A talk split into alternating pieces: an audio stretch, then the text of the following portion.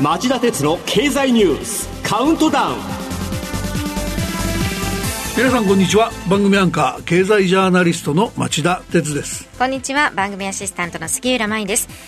町田さん今暑い時期ですけれども街でリクルートスーツ姿の学生さん見かけることって多いですよね。そうなんですよね。最近は就職活動のスタートがどんどん早まっていてこの時期は海外留学生などを除いて来年春に卒業予定の学生さんはすでに一段落しておりむしろ3年生以下の方がインターンシップなどの形で企業と接触することが増えてるんだそうですよ、うん、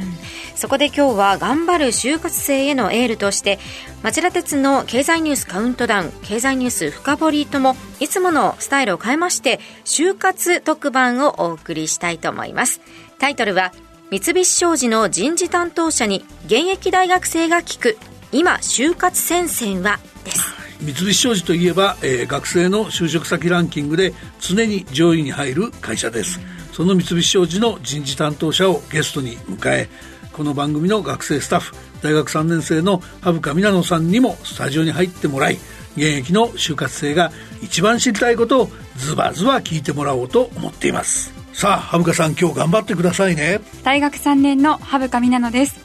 今日は就職活動についていろいろお伺いできると聞いてとても楽しみに来ました。どうぞよろしくお願いいたします。最新の採用動向はもちろん転職やステップアップを考えている方そしてビジネスや投資のヒントになる情報もたくさん出てくるのではないでしょうか。どうぞお楽しみに。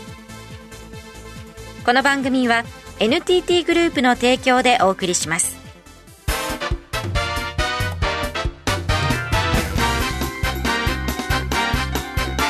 町田鉄の経済ニュースカウントダウン。羽深さん、よろしくお願いします。よろしくお願いいたします。羽深さんを見ていると、まだ大学3年生なのに、就職活動に力も時間もかなりかけてますよね。今、就活のスタートって、そんなに早いんですか？早いです。周りも私も今はとにかくインターンシップに合格することに必死です。インターンシップって僕たちの頃には就職活動になかったんですよね。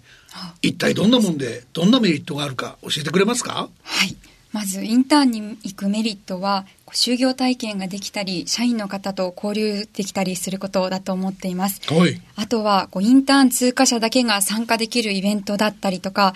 先輩の話では一部の選考課程が免除されるなんていうことも聞いていて、うん、学生にとってはインターンはとても魅力的に映っています。なるほど。私もインターンに行くためのエントリーシートをもう今朝も昨晩もいっぱい書いていました、うん、このエントリーシートを書くのが結構大変だなと思っています。うん、そのインターンですけど、はい、その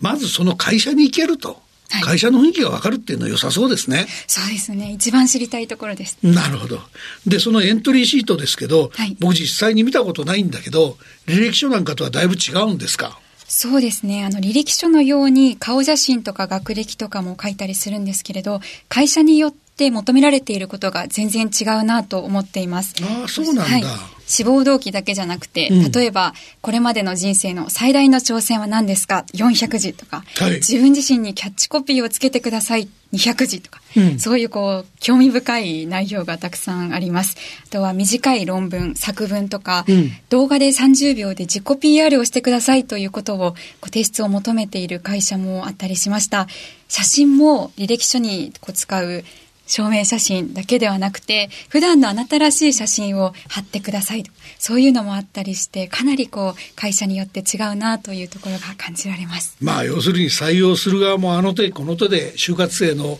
人柄をこう、丸裸にしちゃえって感じなんですね。そうなんですね。はい。なるほど。そんな風になってるんだね。はい。やっぱり僕らのことは違うね。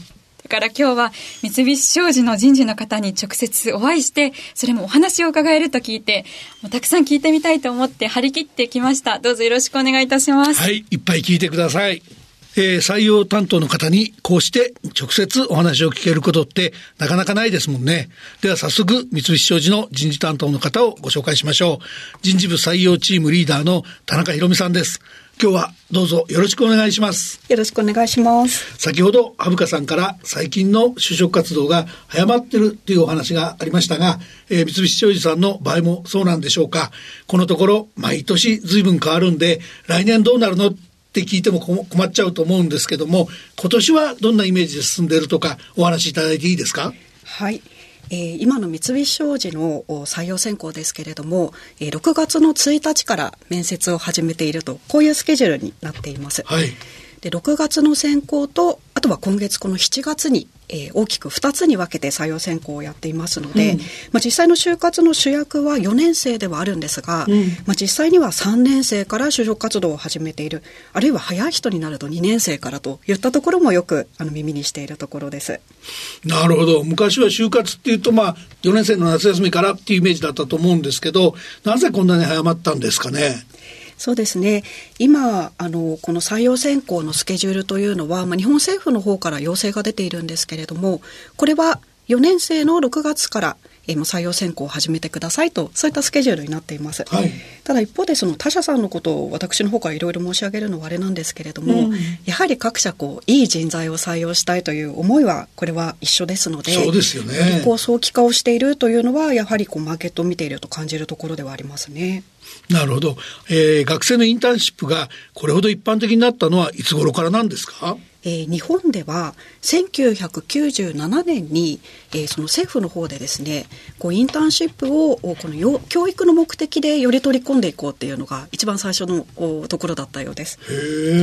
でただ今のようにこの皆さんがインターンシップに行くようになったのは、うん、まあ、10年ぐらい前から、うんうん、でさらにそれが加速していったのはこの5年ぐらいかなっていうような体感はあります。なるほど。あの、コロナ禍でなかなか実現できない時期もあったんですが、まあ、それなりに落ち着いてきた時期もあったんで、最近では1年生からも受け入れる企業もあると聞きますが、そういうとこ多いんですかね？そうですねインターンシップが直接こう採用選考に少し関係しているような企業もあると思うんですが三菱商事の場合はこれは採用選考と全く切り離した形で実施をしていますで学年も不問でもう大学1年生から実際にご応募いただいているというところですね。なるほどね。じゃあそろそろ羽深さんにバトンを渡しましょうか。羽深さん質問お願いします。はい三菱商事さんの場合はインターンでは具体的にどんなことをさせていただけるんでしょうか？はいありがとうございます、えー、三菱商事のインターンシップはこの採用選考と全く切り離しているというふうにお伝えしたんですけれどもやはりこう社会に出てからって長い年月を過ごしますよね。でそれにあたってこう自分のキャリア感そのどういうことに自分が喜びを覚えて何を達成したいかということを考えてもらうためのきっかけにするそんなインターンにしたいなという思いがあります。で具体的には2つで。1つ目はまず三菱商事は総合商社なので非常にいろんなビジネスがあるんですがそのビジネスを少しでも体感してもらって理解を深めてもらうということ。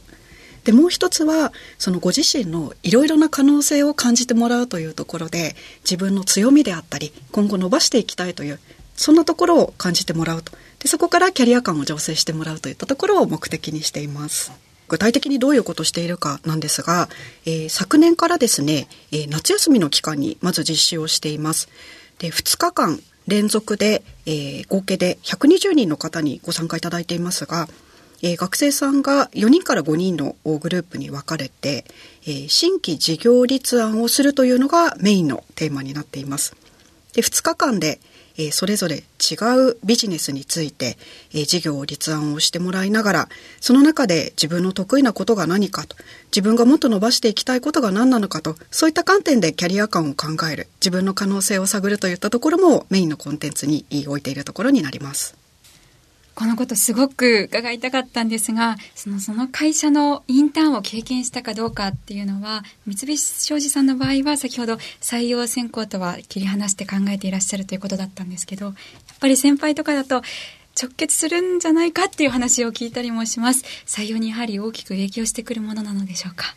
そのことは気になりますよね。はい、皆さんそうですよね。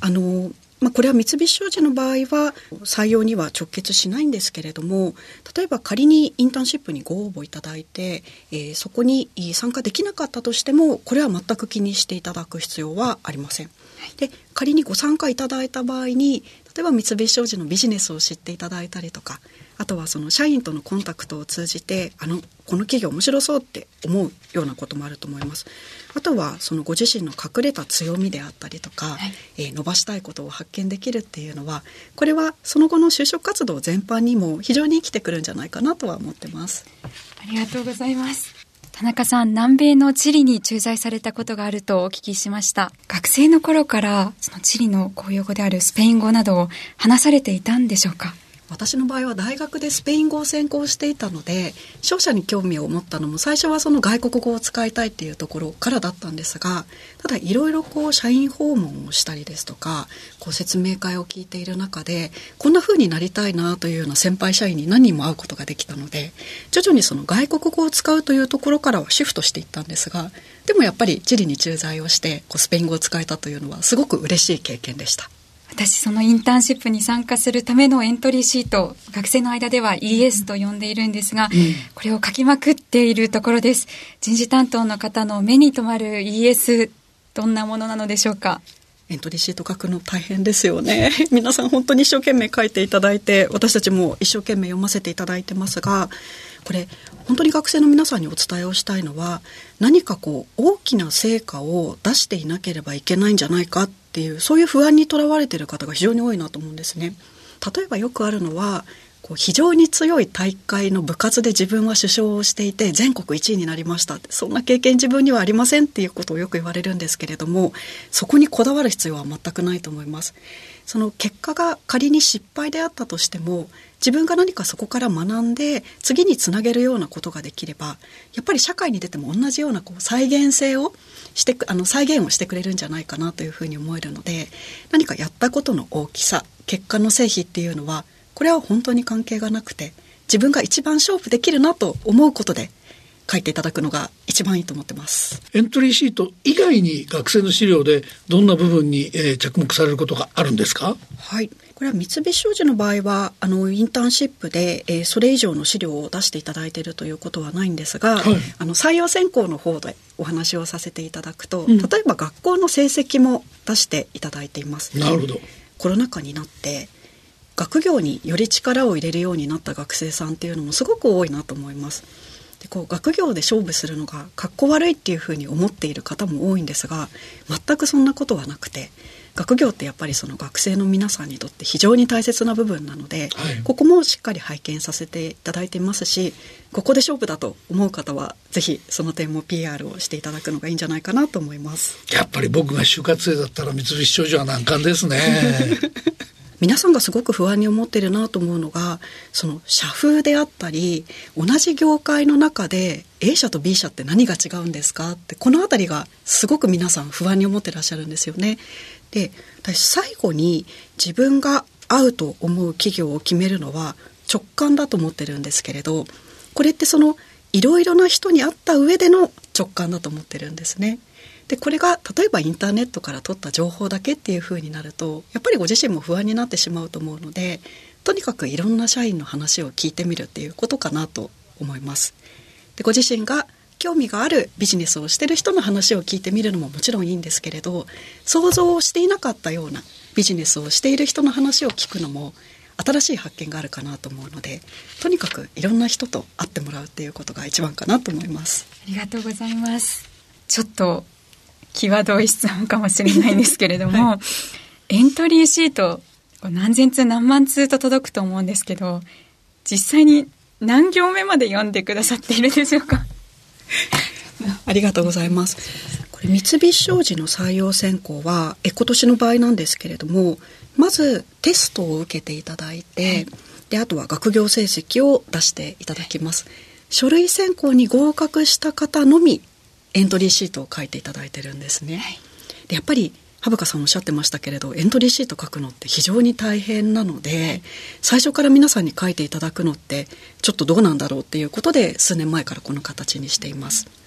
でこのエントリーシートを出していただいた方については全員面接にお進めいただくっていうことになっているので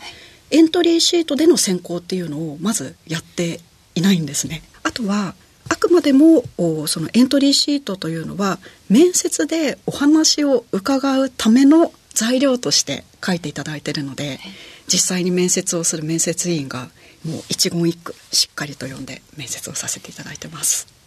あの、僕もちょっと一つ聞いてみたいなと思ったんですけど、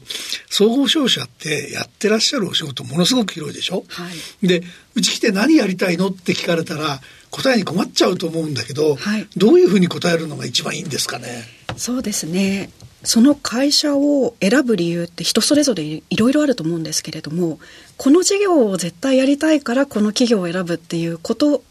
でもいいと思いますし、うん、それ以外でもいいと思ってるんですね。で特に商社の場合はあの町田さんおっしゃってくださったように非常にいろいろなビジネスがあるので、はい、入ってからいろいろなことをして自分が最終的に何をやりたいか探すっていうことでもこれも全く問題ないと思ってるんです、うん、ただなかなかそこも学生さんにお伝えしても本当にそれでいいんですか？って疑われてしまうんですけれどもまあ、それが総合商社の魅力でもあると思うので、まあ、逆にこれしか絶対やらないっていうのも困っちゃうこともありえますもんね。まあ、そうですね、まあ、それぐらい強い思いを持って受けていただくのもいいと思うんですが、うん、やっぱりこう社会に出てやってみるとその思いがいろいろ変わっていくっていうことはありますしそれは当然かなと思うので、うん、どちらでもいいんじゃないかなとは思ってます。羽深さんなら商社へ入れたら何したいとかありますか？あの田中さんのように海外にこう駐在してこういろんな方と関わってみたいという思いがあります。えー、今の学生さん海外行きたい人って多いんですかね？そうですねそこも分かれるところかと思いますけれどやっぱりあの三菱商事を受けてくださるような学生さんは海外に行って働いてみたい。で羽深さんおっしゃったようにいろんな人と働いてみたいっていうこういう人は多いですね。あじゃあ最初から結構やる気のありありそうな人集まってくるんですねやっぱりね。そうですね。ありがたいことにやる気がとてもあるかと応募いただいてます、なるほどね。町田鉄の経済ニュースカウントダウン。今日は三菱商事人事部採用チームリーダーの田中博美さんに最新就活事情をお伺いしてきました。町田鉄の経済ニュースカウントダウンこの番組は NTT グループの提供でお送りしました。この後5時35分からの経済ニュース深掘りでは田中さんに大学生の羽深さんを交えて最も気になる面接のことそして就活生が準備しておくべきことなどさらに深くお伺いしていきます。お楽しみに。それではこの後5時35分に再びお耳にかかりましょう。さようなら。